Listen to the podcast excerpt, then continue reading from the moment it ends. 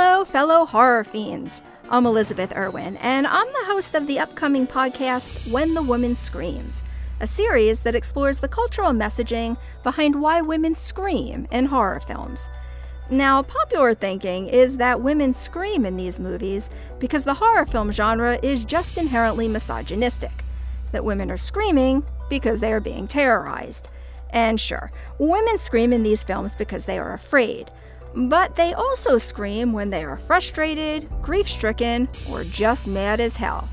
The reasons why women scream are complex, just like women. Season 1 consists of five episodes centered on horror films from the United States. Each episode covers a particular type of scream and considers what that scream suggests about the political and social context in which it was created.